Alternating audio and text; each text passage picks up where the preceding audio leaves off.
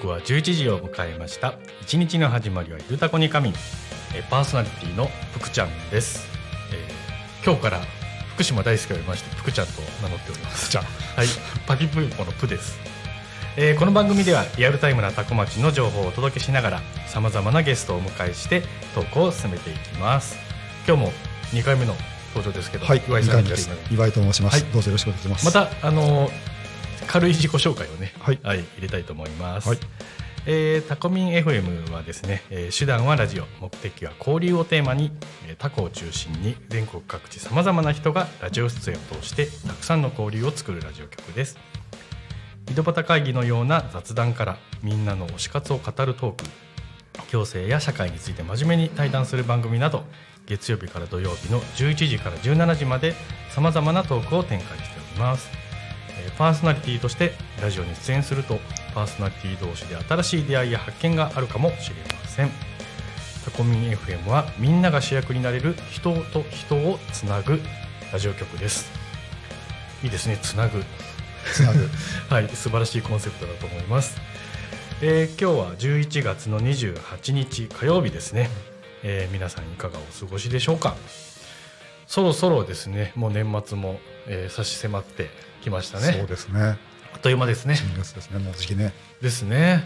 早いですあのー前回の実はですね僕まあまあ真面目な人なので、はい 前回岩井さんに出てもらったのをね、あの昨日聞き直したんですよね。あそうでしたかはい聞いてます？自分の 出たの。まあまあいいこと言ってますよでも。本当ですか、はいはいはい。そう。で前回、はい。はい。前回本でしたもんねテーマが。あそうそうそう。本があってまあ何してるみたいな話をね、聞いた感じでしたけど。そう。でなんかねその話の流れでねええ。なんかあの木を見てあの、機械を見てなんか目標を考えたり振り返ったりすることはい。大事だよねみたいなこともねええ。ちょろっとお話ししたんですよ、えそれがちょうど年末年始というのはねちょうどいい時期で、えうんうん。あの振り返りみたいのって振り返り今年一年の。しします？振り返りはしないですね。しないです？しないですね。なんかね、まあ、若干かかっこ悪いというかね真面目腐ったことなんですけど、はい。やれば必ずあの学びがあるというか気づきがあるんですよね、ええはなんでねもしよかったら一緒にやりたいですけどね、振り返り 振り返り、はい振り返り。はい。ぜひぜひ。はい。そうそうそう。ちなみに僕はですねあのずっとスマホ iPhone のアプリでえっと、未来の予定は全部スケジュール入れてるんですよ、はい。で過去のログはバラバラかな。まあなんかツイッターでつぶやいたり、うん。あとノートっていうブログみたいなサービスに書いたり紙に書いたりするんですけど、一応まあ予定は全て、えー、と今はですねあの、えー、と昔はあごめんなさいバーンいっちゃった今ねライフベアっていうね。何ですか？ライフ？ライフベア。まああのライフ。はい。生活のライフ。とはい。ベアっていうのは馬なんあえクマあ。ライフベアっていうアプリでスケジュールを管理してるので、うんはい。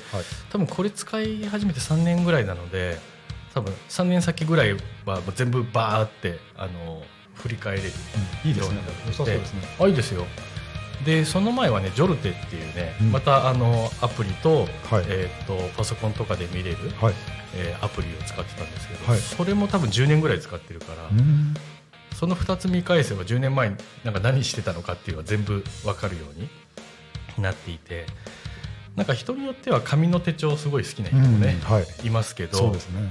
僕はもう断然デジタル派でやっぱり検索できたり振り返りとかしてそれでなんかいろいろいいこと悪いことなかなかねあの しょっぱい悲しいこともあったりするので、うんそういうのはもうなんか思い出さないように削除したりすることもあるんですけどそう。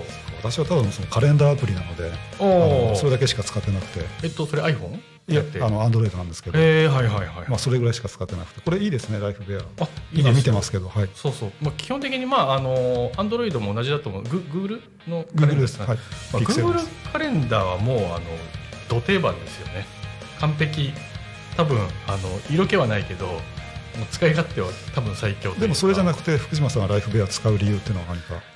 なんだろう、まあ、基本はでもアイあのスマホで使うことがメインというかで多分 Google カレンダーは PC メインからスタートしたんじゃないかと思うんですよね。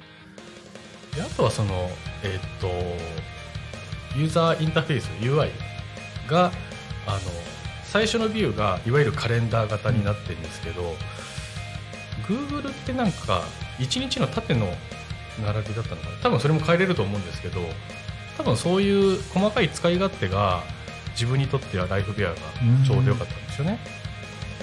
というで、えー、とあと、えー、ヒルタコに仮眠の、えー、ご説明をしたいんですけど、えー、この番組ではですね毎週テーマを設けてゲストの方や皆さんからコメントをいただきながらおしゃべりをしております、えーさて、えー今週のテーマですが2023年やっておきたいことでございますと。はいはいまあ、なんでこんなねスケジュールだとか振り返りだとかゴニョゴニョ言ってたかっていうとこの、まあ、今週のトークテーマがあるという感じなんですよね。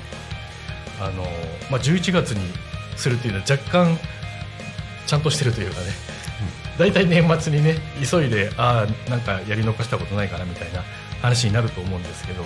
なので11月のまあ月末で今週もうね12月になっちゃうわけですけどなかなかあの素晴らしい計画的な振り返りなんじゃないかなと思います。えー、とこのテーマに関してなどですね、えーメッセージの募集もしておりますので皆様ぜひともお願いできればと思います。えー番組へのコメントメッセージは、えー LINE 公式アカウント X メールファックス YouTube のコメントでお待ちしております。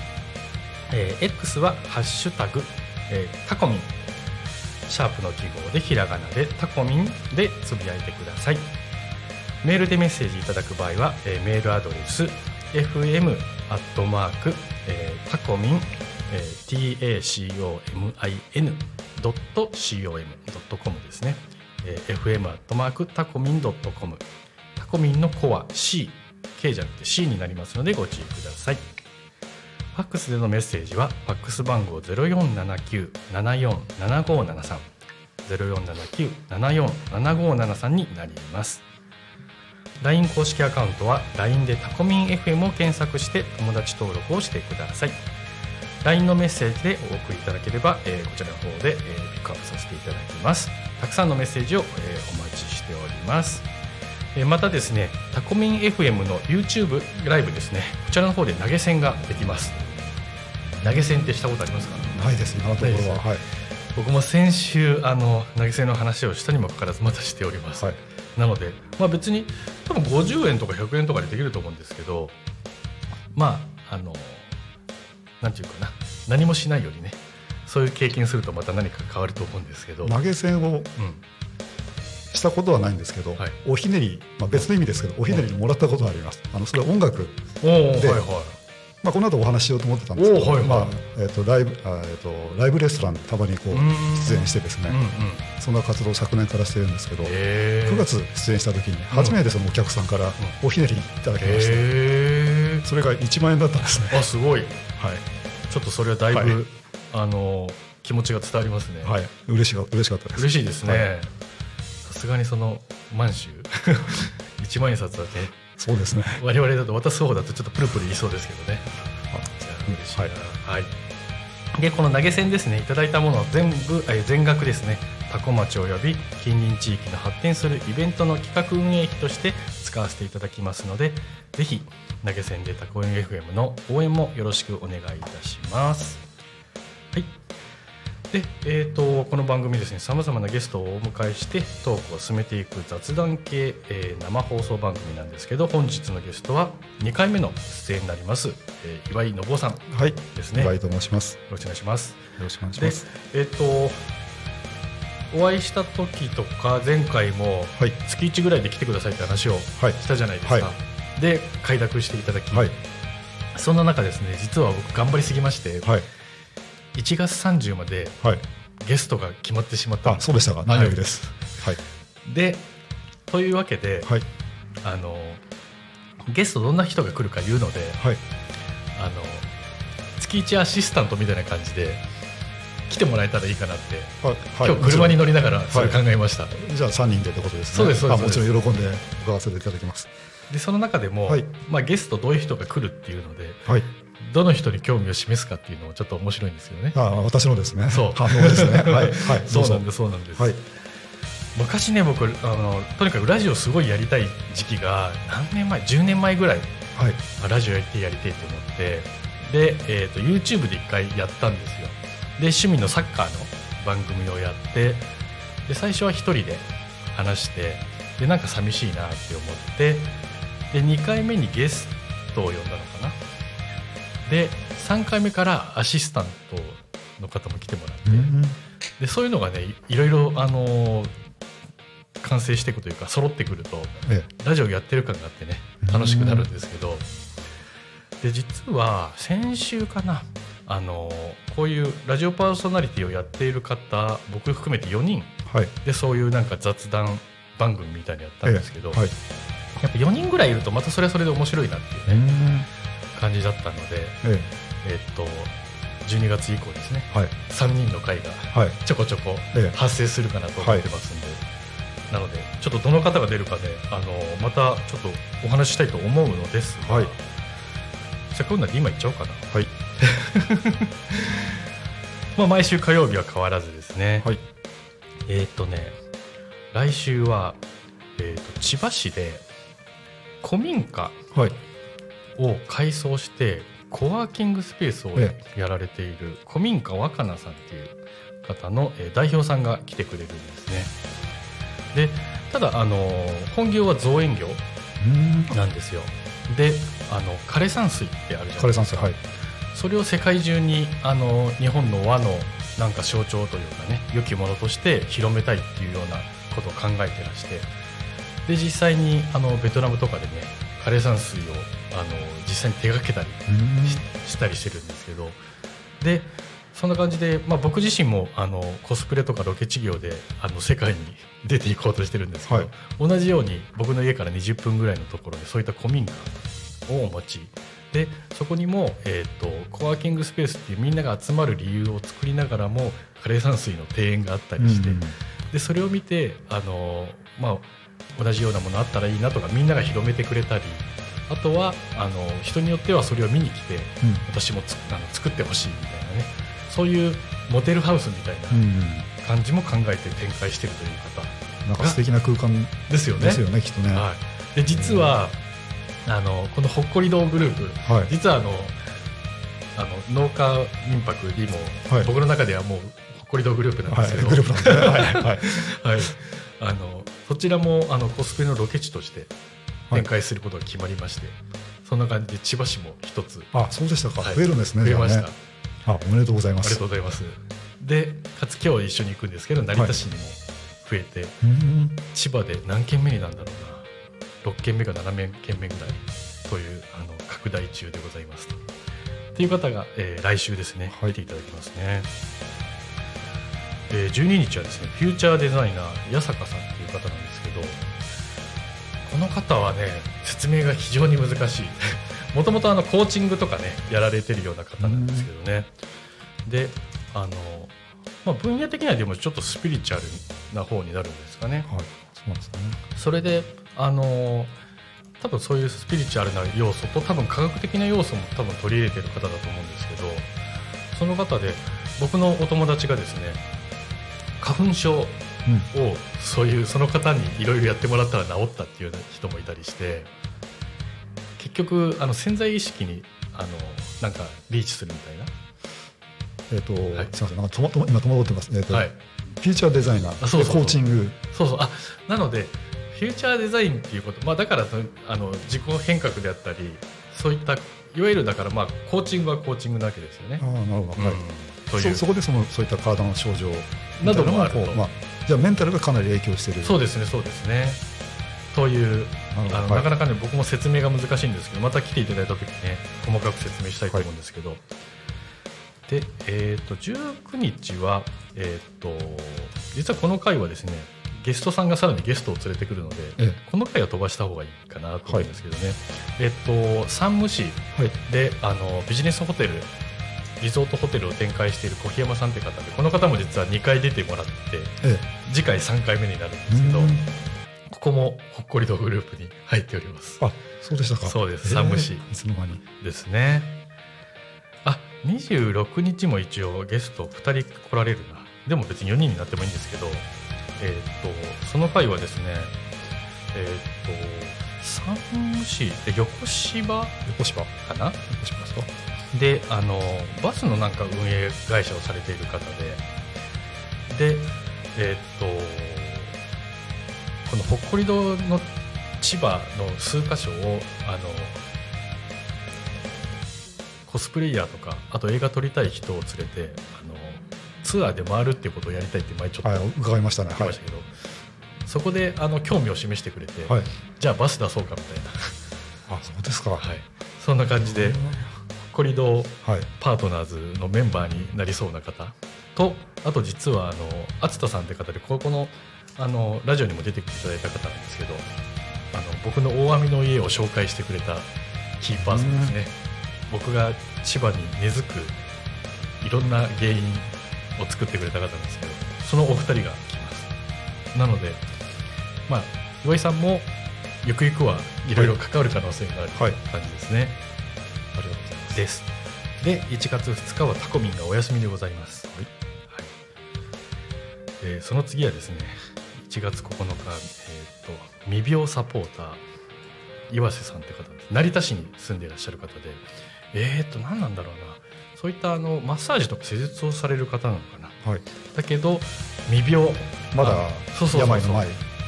だからやっぱり人ってねなんか体壊してからあのー対症療法というかねそうですね。するわけですけど、あのまあ、日頃からそういうあの病に侵されない体を作りましょうみたいなことで、えー、と動かれている方ですね、その方が、えー、と成田市にお住まいの方でその翌週16日はですねまた、はい。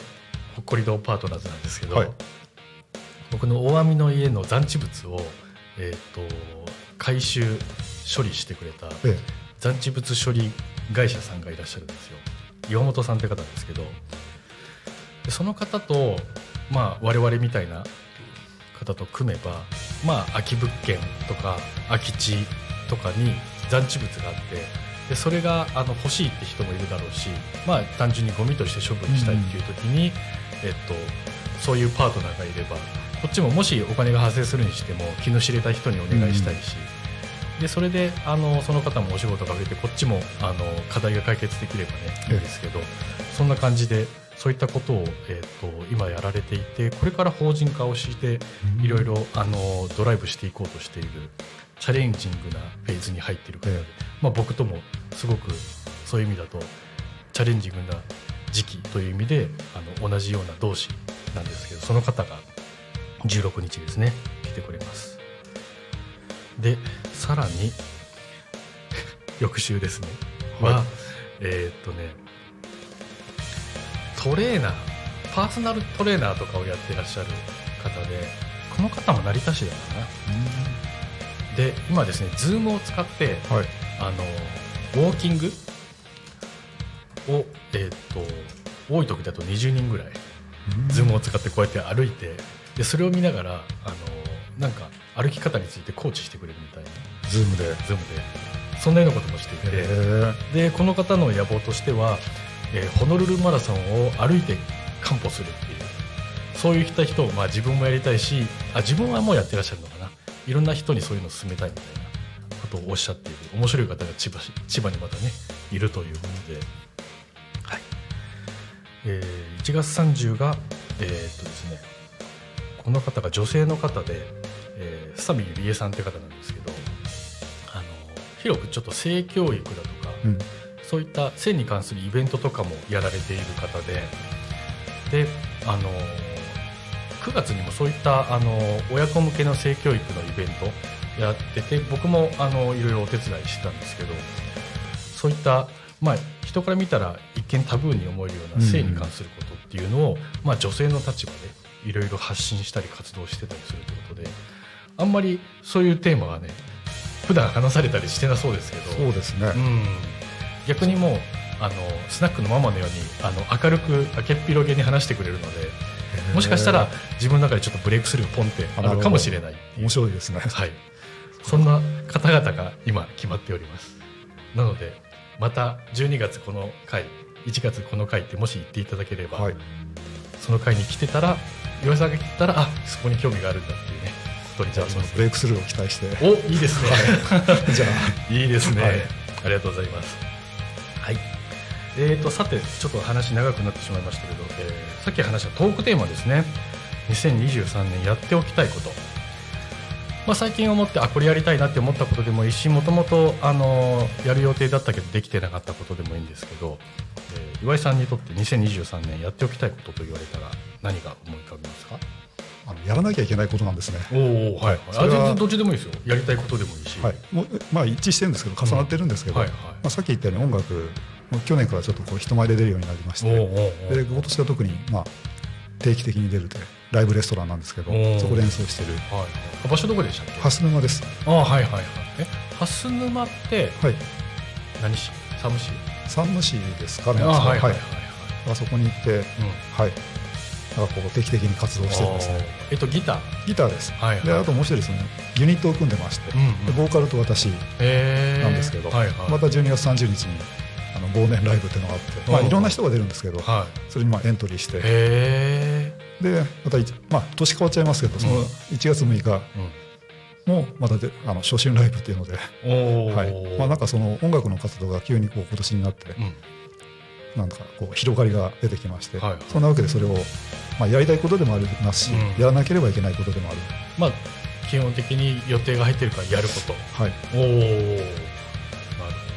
あの音楽のジャンルはどんな感じなんですか？それは今、まあ、私自身はカントリーなんですけど、そのまあそのボーカルの方と今一緒に演奏している曲は、うん。まあまあ邦楽ですよね、うーん。はい、最近の曲。あじゃあカバーというか。そうです。オリジナルではないです。はいはいはいはい。いいですね僕もなんか歌ってみたいあぜひぜひ、はななるほど。じゃあえっ、と年末年始はまずそのライブをやるみたいな。えっとこれまで何回ぐらいやられてるんですか？い、もう多分それでも9回ぐらいだ。あだいぶやってますね。そうですか。でその同じ蓮沼のお店。蓮沼でもありますしあと,、うん。えっとえっと朝日市にあるやっぱりレストランででも出たことあるんですね、へこの前もありますだから2回かなそこえは、最初初めてやった時どうでした？最初はもう意外に緊張しなかったんですね。おお意外に。はいはいはい。それはよく分かってなかった。あそうですか。今の方が緊張します。ああ面白いな。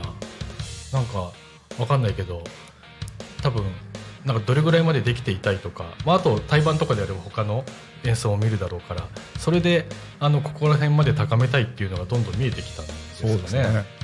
えーにしても多分すごいちゃんとした方だから初回の時の前もだいぶ相当練習はしたんだろうなって練習してます、さすがに練習量少ないとはい。失敗しそうで多分緊張しますよそうですね。うん、じゃあそこはまあある程度はい。大丈夫だろうっていうところまではやられてたんですね。はい。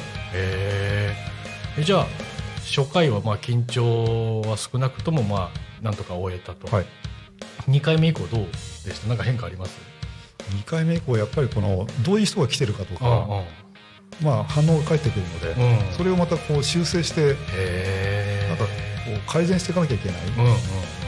改善してないと何聞いてないのって話になっちゃうじゃないまですか、あね。だからなんかそれを超えていきたいというか。面白いですね。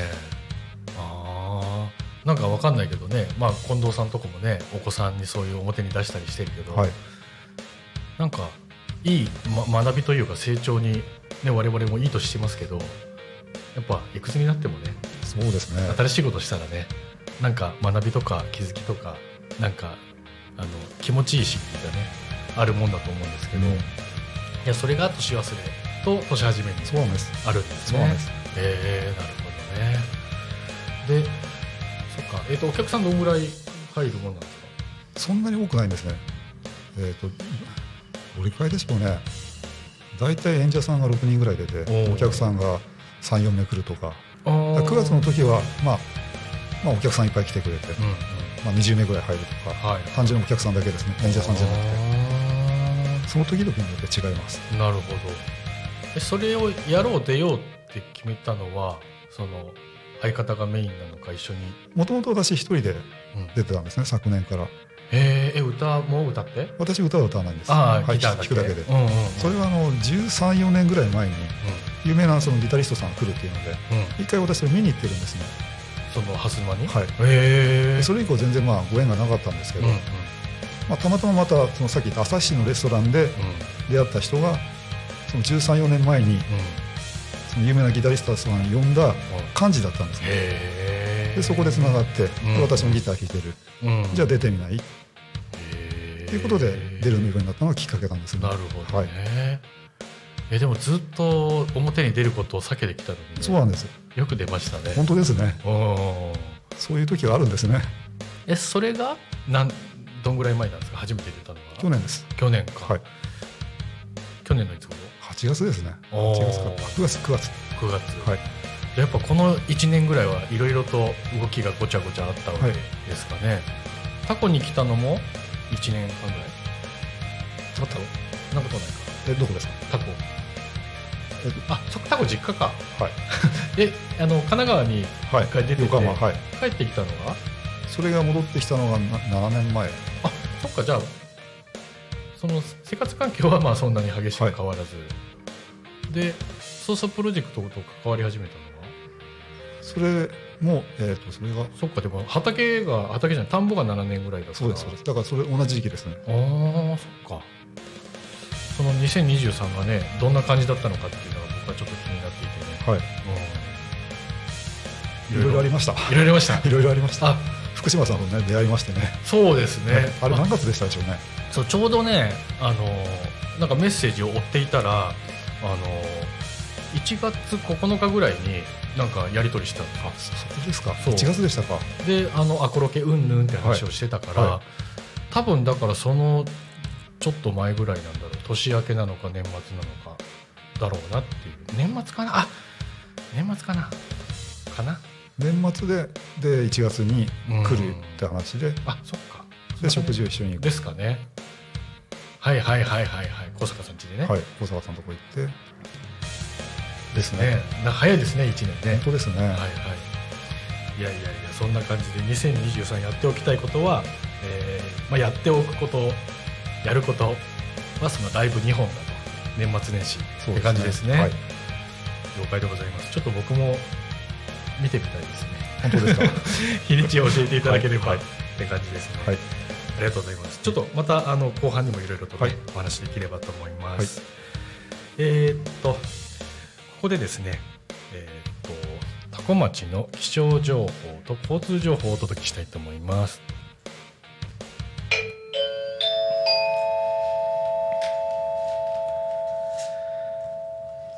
はい、えー、多古町の気象情報をお伝えします。はい、えー、そんなわけでよいしょ。ちょっと待ってくださいね。はい。あれちょっと待ってください。にょあれちょっと画面がいつもと違うな。困ったぞ。これだ。あ違う。ああったあったあった。あったはいごめんなさい、えー本日の、えー、多古町の天気ですね、えー晴れ。ザ晴れですね。気持ちいいですね。はい、えー最高気温22度。まあまあ高いですね、えー最低気温8度ということでなかなかの寒暖差ですね。降水確率午前が30%、えー午後は0%となっております、えー日差しが届く、えーということと寒暖差注意。さっき言いましたけどね寒暖差注意ということで今日は雲の広がることがあっても日差しが届きます。洗濯の予想ですね、えー昨日より気温が上がり昼間は過ごしやすい体感になりますと、えー一日の寒暖差にご注意くださいということでございます。はい続きまして。あれ？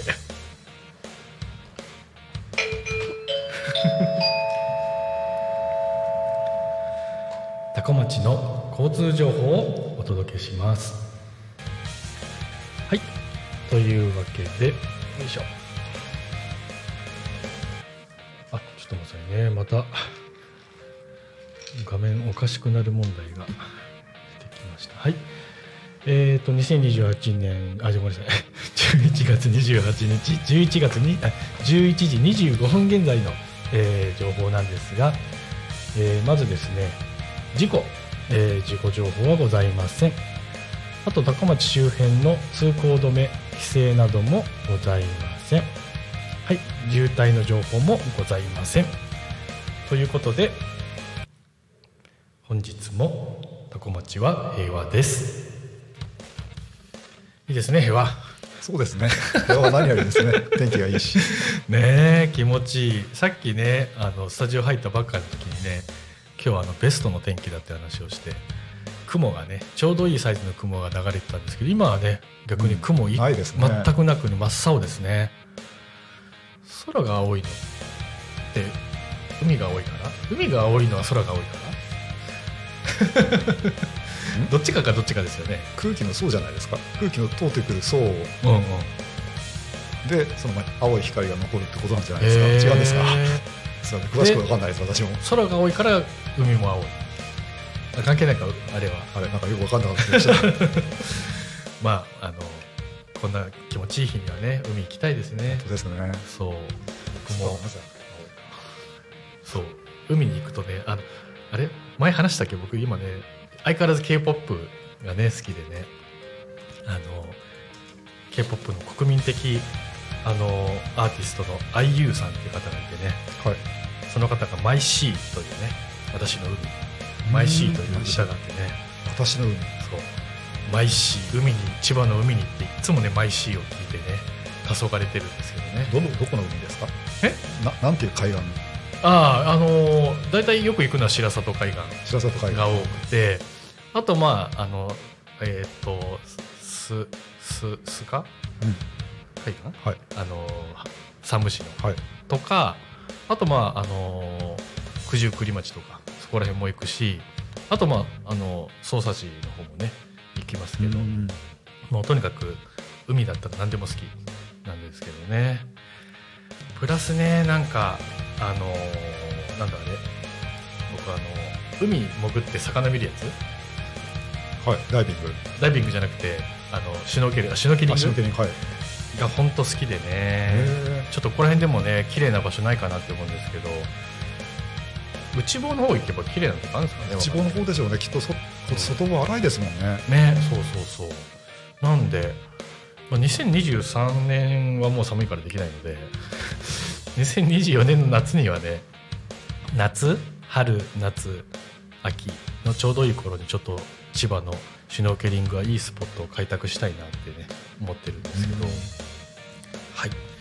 えー、とあとですね多古町のイベント情報も、えーお伝えしたいと思います、えー12月3日、えー今週の日曜ですかね、えー13時半から15時半ですねサイバーセキュリティ対策セミナーがございます、えー、多古町 DX 推進委員会。こんなのがですねちょっと気になりますけどね。ちょっと顔出してみたいですけど、えー DX 推進委員会さんと IPA さんの共催ということでございます、えー中小企業向け情報セキュリティ対策に特化した、えーセミナーということですね。コンピューターウイルスですとか情報漏洩対策などを実践的に学ぶことができるということでございます、えー定員が100名。多古町及び近隣の事業者が対象ということです。えー詳細、えーお問い合わせに関しては IPA セキュリティセミナー事務局。IPA セキュリティセミナー事務局ですね。でそちらの方からですね、えー申し込みも Google フォームからできるということですので、えーこちらの問い合わせ申し込み、してみてください。えーっとじゃあもう一件ですね。客に選ばれるための情報発信力向上セミナー、えーこれが多古町に完全特化ということで先生が、えー秋葉慎太郎さんとおっしゃる、えー中小企業診断士さんですね。はい、えー11年間の空港勤務経験から設備投資の見極め力と情報発信力が強みということで、えーご自身もいろいろ発信されてるんでしょうね。え場所が、えー、多古町商工会の2階会議室で行われるということで、えー日時が12月14日木曜13時半から15時半、えー参加費は無料ということで途中参加も可能ということです。定員は30名ですね、え主催が多古町商工会千葉県商工会連合会ということで、えー申し込みですとか問い合わせですね、え電話番号が0479-76-2206 0479-76-2206まで。よろしくお願いいたします。はい。ということで、えー前半は2023やることなどのお話を伺いましたが、はい。続いてですね。はい。にゃっ。あざます。よいしょ。LINE ですね。LINE ちょっと待ってねいやーメッセージ嬉しいですね。ありがとうございます。オフィシャルオフィシャル。ん。よいしょ。ログインできない今今あの iPad で見たらログイン画面になっちゃいました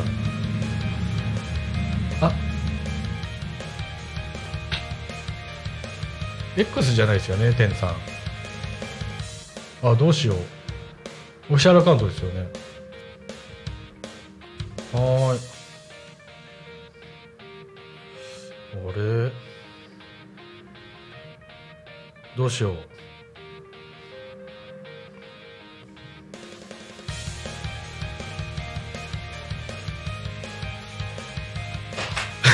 ごめんなさい、天さん。はい、すいません。はい、すいません。えーっと、メッセージいただいてますので、お読みしたいと思います。えーペンネームブッチョさんですね。えーこんにちは。えー私が今年のうちにやっておきたいことは体調管理と運動の継続です。えーここ1ヶ月の寒暖差の激しさに体調はついていかないので睡眠と温活えー本あったかい活とですね温活と軽い、運動を積極的に行いたいと思っています、えー趣味の絵のことでは今年はほぼ達成したので、えー来年の展示会等に出す作品の制作に取り掛かっています。また、えー今週末はグループ展示に参加いたしますということですね。えー、これですか。これなんて読むんですかね。さあなんて読むでしょうね。ね、ああった展望水湖展というですね展示会があるんですね、えー12月2日の土曜から、えー12月10日の水曜日までですねあるんですね。えー、えーとこの場所が？飯岡。ということですね。なんかすごいあのー今これ告知用の、えー、とフライヤーみたいなものもね拝見してるんですけどあ展示される方もすごい多いんですね12345678920ん？246やと。20名ほどですねいらっしゃるんですね。すごいなでもあの絵の方はもうちゃんとあのほぼやれることはやったということで。あとは健康管理。温活。温活。温活大事ですよね。そうですね。体を温めることはね。ですよね。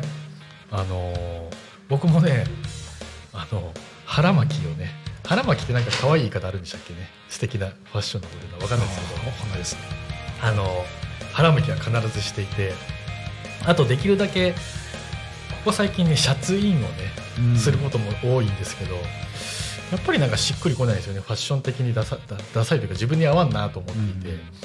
なので腹巻きをしてシャツアウトうん。してるんですけど。まあ、あと首ってつく場所を冷やさないとかですね。ああ手首ね。足首。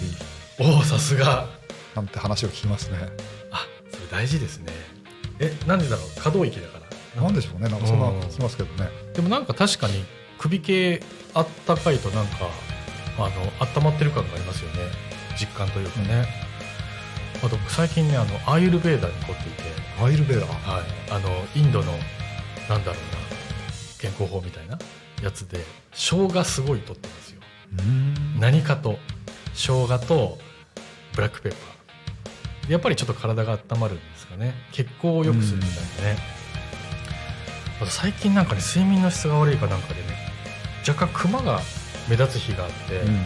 気になるというかね。で何だろうって調べてみたらあのやっぱ血行が悪いっていう話なので、それでちょっとより血行を良くしないとなって思うんですけどまあ温活大事ですよね。うん、そうですね。ね。温活だそう。あと寒暖差本当ね。着る服とかどうしたらいいんだろうって話もあるしね。着る服？生きる服。そうそうそうそう。僕暑がりなのでね暑いのが一番嫌なんですけど。で僕はあの2拠点生活をしていて、え先日もあの埼玉の山奥の家に標高450ぐらいなんですけどね、え行ったらまあ寒い。なんかね外出た時のね空気の痛さというかね。それこそスキー場にいるようなねバーンって痛くてあやっぱり。そんなに下がるんですね。そう。あの同じ町の普通に麓の方にあるところとうん。うち、だけでもさやっぱ3度ぐらい違ったりするのでなんか7年8年よく頑張ったなっていうね。千葉はいいですよ。もう木造の家でも全然あったかい。です、うん、まあそういうね山生活はねされたことがしたことないちょっとあれですね。ねまああの共にいい年なので体を温めて。壊さないようにしましょうという感じですかね。でちょっと後半戦で話したかったことですね。はい。はいえーっとまあ、岩井さんとそんな感じで1年ぐらいお付き合いしてはい。で多分23か月に1回ぐらい会ったり話したりもね、はいしてるわけですけど、えーなんか僕とお話ししたりして気になることとか、はい聞いてみたいこと何かあったら話しませんかっていうのをね、はいえー今日お伝えして何かございますか、私がその福島さんと話してて気になったのはその、はい。これからはマッチングだっていう言おうおう葉それがすごく気になっててですね、はい。その時はすぐにあの質問できなかったんですおけど、おまあ、私たちが仕事してるうん。こともマッチングそうですね。そのまあ古民家と、ん。まあ、コスプレを、ね、したいお客様を結びつける、またそういうサイトがあったりして。はい。そそのマッチングの可能性といいますか、はいはいまあ、どんなふうにか、まあ、福島さんが考えてるのか、はいうんなるほどこれちょっねとお聞きしたいなと思いました。いいテーマですね岩井さんはね質問力が高いですねあありがとうございます。そうそれはなぜですかみたいな感じで突然ぶち込んでくれるので僕もねあのだらだらと話してるとねなんでなんでっていうのを繰り返すのをサボることがあるんですよねたまにそういういい質問をいただいてねたまにですね。いやいやいやいやそういただいて自分にもとてもいい刺激になってるんですけど、はい。でマッチングまあマッチングっていうのは別にあのはるか古からずっと行われてるわけですけど、はい。やっぱり、えー、と今よん何いくつでしたっけ？40私42です。42ですか、まあ、大体世代一緒と勝手に言っておいてですね、やっぱり小学校中学校ぐらいの頃はやっぱマスメディアがブンブン力を入れていた時代、まあ新聞もみんな撮ってるし今あれですよ。我々我々って言ったらあれでか1970年ぐらいの新聞の発行部数より下がってるんですよね。そうそうでしょうね。そう。2000年ぐらいかな。そこら辺がピークで、うん。今はもう全然下がっていて、まあ、新聞もあの、まあ、昔は新聞に書いてあること全部本当でしょってうん。盲目的に信じてきたし、で、えー、とテレビも当然ね、テレビに言ってることは正しいだしテレビで流行ってるっつったら流行ってるね面白いかって言ったらあのそれを真似するみたいな、クラス中の子みんなテレビ見てないと共通の話題がないみたいなね。で、まあ、マッチングっていうのはそんな感じで昔からされてはいるしただあの、まあ、メディアっていうのはやっぱり商品とか物うん。と、あとは消費者を結びつけているものだったりするわけですよね、まあコネクトしているマッチングしているわけですけどそれがあのどんどん力が弱まっていったわけですけど、うんまあなんでかって言ったらもう完全にネットですよね、それであの発信をするあのハードルが低くなってうん。発信者が増えたみたいなね、まあ、インフルエンサーなんていう言葉もねここどうですか？20年ぐらいですかね、出てきたわけですけど。そんな感じで、あのーマスメディアによるそういう、あのー一斉情報発信みたいなものでいっぱいものが動いてた、まあ、今もそうですけどね、ちょっと取材が入ればそのお店に殺到する。でお店は対応しきれなくて疲弊してうん。気づいたらあの流行の波がなくなっていてあの右往左往して、まあ、お店によっては閉店するようなところもあったりするわけですけどそういう中であの、まあ、言いたいことは個人とか中小とか小さいプレイヤーもそのマッチングの主体になってきたなって思うんですよね。でかつあの消費者もすごい目ざとくなったというかね、まあ、最近で言えばジャニーズの問題とかね、うん。ありましたけどあの、まあ、メディア側が一斉にそういうあの少年へのそういう性教養だった、うん。そういう噂はあっても誰もニュースとして取り上げないみたいなねのがあったりしてでテレビとか新聞がちゃんと言わないんだからゴシップ誌がそういう裁判があったとか言ってもなんか一部の人が大げさに言ってるだけでしょうんみたいな感じで、事実より誰が言ってるかっていうのでメディアが言ってないからないんじゃないみたいなね。そういうようなこともあったわけですけどそれこそジャニーズの問題で言えばあのそういう巨大なメディアに立ち向かう手段がああいう外国人向けのうん。記者会見はい。だったりしたわけだし、あとは YouTube だったり、うまあ、いいか悪いか置いておいてガーシーのね、ん。そういう生放送だったりしたわけですけど、そういう感じであの情報発信がマスメディアの特権じゃなくなった、うん。で個人も発信できる。でその発信してる人があすごいなんかあの細かくちゃんと研究してるなとか、うん。じゃあ信じてみよう買ってみようみたいな感じでそういうあのマッチングの、えっと、主主体者マッチングする側の人はすごく雑多になった。誰でもできるようになった。でプラスして情報が増えた分あのマッチングされる側もすごい目が肥えてきた。うんだからあの昔で言えばそれこそあのコスプレをやる人っていうのも超マイノリティだったんですよね、で何を頼りにしたらいいかって言ったら、まあ、ギリギリそういう雑誌があるとかもしくはそういう秋葉とか、うん。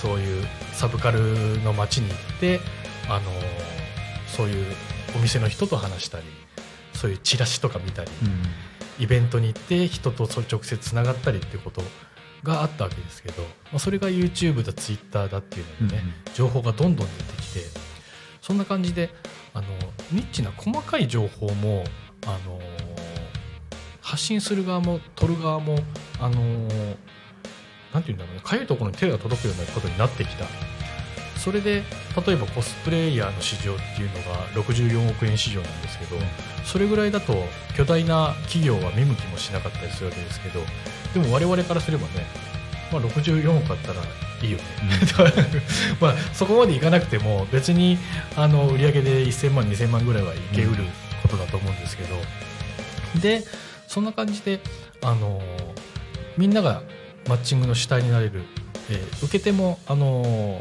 目ざとくなった分本物の情報に関してはしっかりと取りに行けるみたいなね、感じでここ何年だ？いまああの2000年問題とかありましたけど Windows が流行って、うん。あのいわゆるネットバブルがあってもう激震激変したなっていうね、だからあのそういうマッチングの質みたいなものも非常に問われるなってえ今までで言ったらそれこそなんかあのメディアが勝手にブームを作るとかね。えうん。今年のブームは緑だみたいなねことを言ったり。それにあの結局ファッション業界が勝手に決めてあの流行を作ってるみたいな、あと最近だとね話題になってるのがレコード大賞。レコード大賞に夜遊びのアイドルがエントリーされなかった。あ全然両方知らないか、うんうん。知らないです。申し訳ないですまあねあのなんかアメリカのビルボードとかでもなんか賞を取ったみたいな、えちょっと前だとあの DA PUMP の USA ってえうん。はい。聞いたことあります、はい。ありますよ。あそこら辺もレコード大賞にならなくて、うん。なんでなんだみたいなことをみんなざわざわ言ってたんですけど、うん。まあ多分あのイベントは、うん。あの広告関係なんですよね。完全なる。だからちゃんとお金を払っていればあの選ばれる、うん。でよくあるグッドデザイン賞もそうなんですよね。あれも素敵なデザインがあれば受賞できるわけじゃなくてまずエントリーにお金をかけて1次審査でお金を払って2次審査でお金を払って最後までお金を払い切った人がもらえる。だからあの、まあ、言ってみれば広告案件なわけですけど、うん。まあ、でもそれがいいか悪いかって言ったら別に悪いわけじゃないっていうかね。別にあの金払ってないと、えー受賞しませんって声高に言う必要はまあないじゃないわけですけどでもなんか公平っぽいうん。コンペティションだから、なんかそういう裏側があったなって裏切られたみたいなね人が思ってたりするわけですけど。そうするとようやくじゃあマッチングっていうのが主流になってきて公平になってきた。そうです。ね、まあ、あとそういうなんかあの裏側のあのでもやっぱずるいよねっていう。うん。あの本当はあの例えばあの昔だと少女時代とかあのなんだっけ武道館 3days うん。速乾みたいうんなのも、結局あの数の力で総動員して、うん。あとあの昔冬のソナタとかうん。ああいうあの韓韓流ブームみたいなものも、結局あの韓国側はそういうあのみんなに知ってもらうためにもうただに近いような、うん。安くあのドラマの番組自体を配信会社というか、うん。放送会社にもうただ同然ぐらいで売ってたわけですけど、あれもじゃああ握手券付きの CD とか、ね、まあまあそういうのもあるけどね、うん結局あの作られたブームみたいなものが、まあ AKB のねあの CD セールスもね一時期は AKB グループ坂道グループみたいなものが独占しててあとジャニーズばっかりみたいなね。それでちょっとランキングもどうだみたいな話があったけど、そういうのも結局あの裏っ側こうなってるんちゃうみたいなことを、みんながすごい目利きができるようになってきた、だからそういう薄っぺらいことしてたらすぐに足元救われるぜっていうのが、多分今の時代なのかなって。で逆にあの最近だとあの中山きんに君がすごい YouTube でうん。あの支持されてるんですよね。だったりあと江頭2時50分が映画チャンネルやっていて、まああの一見おバカな感じなんだけど、まあとても人間性が、うん。あのとてもピュアで純粋で男気があってみたいな、だからそういうあの発信者のあの人間性であったりとかあとはあのいかにあのそれが好きでこだわってやってるかとかあとはあの届ける相手のことを考えてすごい時間使ってるみたいな、うん。ちゃんと汗流してるぜみたいなそういうなんか誠実さだったり、うん。情熱みたいなものであの人が心動かされて買おうとか動こうってなってきてるなって。だからまあ言わんとしていることは、えーそういうなんて言うんだろうな、まあ、マッチング世の中の全てはマッチングだと思うんですよね。人の出会いもそうだし、うん。何を商品買うかもそうなんですけど。そういったあのことであのマッチングをする側もされる側もあの今両方できる時代。うん。昔はただただ情報をいただいて信じて動くだけだったのがでその分あの情報に接する機会も多いから、まあ、子供とかはね早いうちからそういう目利き力みたいなものをつくといいと思うんですけどそういった意味であのヨーロッパとかだとね小学校の頃からメディアリテラシーっていう授業があってね、あのどういう情報を信じた方がいいか。だから新聞とかで言うとあの誰が書いたかって書いてないとかうん。編集局とか書いてあったりそういう記事は信じちゃダメだよっていうね匿名性の高い、まあ当然っちゃ当然なんだけどそういったあのあとはやっぱり新聞社によって同じことでも言うことが全然違うみたいなことがね、まあ、我々ぐらいの年と経験だと当然なんですけど、うんやっぱり小さい頃だとそれ分かんなかったりするしね。だからそこら辺を分かった上で情報に触れながら、えーまあ、判断して自分の行動を決めるみたいなねことを、えー、とこれからはより試される時代かなっていうねふうに思っていてそれで 話長くなったんだけど、で、はい、えーマッチングですね。そう。だから結局あの商売ってねあの全て田舎の人に都会のものを売って、うん。都会の人に田舎の良さを売って、うん。やっぱ地元のいいところってみんな気づかないから。でそれを結びつけることはやっぱり情報発信であったりマッチングであるのででそれが楽しい人もいるし、うん。逆に田舎とか都会で物粛々と作ってることが楽しい人もいるし、うんでもただあのそういったギャップを移動しているだけでビジネスになってそれが楽しかったら多分最高に楽しい人生じゃないかなって思うんですけど、そういうわけで僕は今あのヨーロッパとかアジアで日本でコスプレ撮影したいなっていう人のもとに行ってうちでやりませんかって言ってそういったマッチングを今しようとしてるのが、でかつあの今注目してるのがやっぱインドネシアで、えーこれからあの人口もどんどん増えていって裕福な人もどんどん増えていくと思うので。はい。そうするとこれからだと福島さんとしてはどういった分野が面白いと思いますか？もし。分野。分野。分野、全く今コスプレと関係なくもしあるとしたらこの分野面白いなっていう。なるほどねそうだな。でもまあなんか日本のなんか和の良さというかね。うん。やっぱりあの枯山水とかですか？まあまあもう面白いと思いますよ、うん。だしあのちょっと前で言ったらねあの田んぼの付近をヘルメットをかぶって自転車で走るだけでコンテンツになったりしたわけですよ。そうそういう日本の日常をなんか遠い人に届けてそれで喜んでもらうみたいなこと面白いなっていうね。とやっぱり外国の方向けのマッチングがこういいんじゃないかって感じでしょうか、とかね。あとはまあ田舎で田舎のものは都会の人。うん。都会のものは田舎のっていうそういう距離をねうん。移動させるといいんじゃないかなっていうふうには思ってるんですけど。というすいませんまはいとまりがあったのかしらっていうね。はい、そんな感じでですね。あっという間にえー時間来てしまったんですけど、えータコミン FM についてですね。月曜から土曜の11時から17時までディスラジにてリアルタイム放送をしております。放送した番組はすべて YouTube と、えー各種ポッドキャスト、えー Apple、Spotify、Amazon Music、スタンド FM にて聞き逃し配信で楽しむことができます。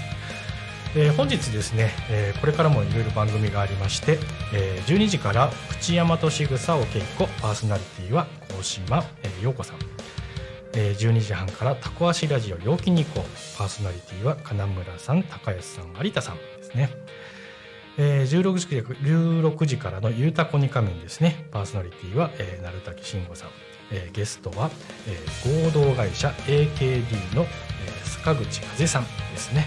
となっておりますので、え今日もですね引き続きタコミ FM でお楽しみいただければと思います。はい。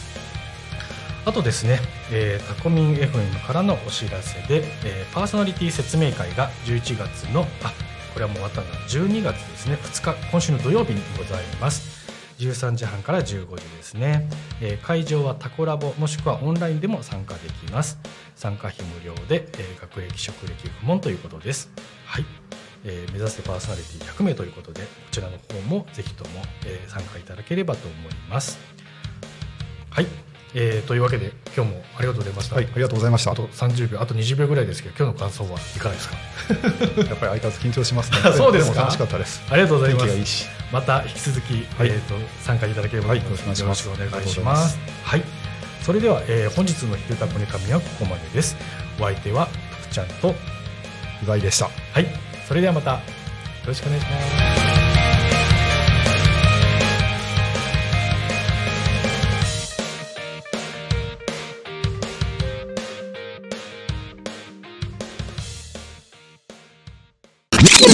Talk Me FM.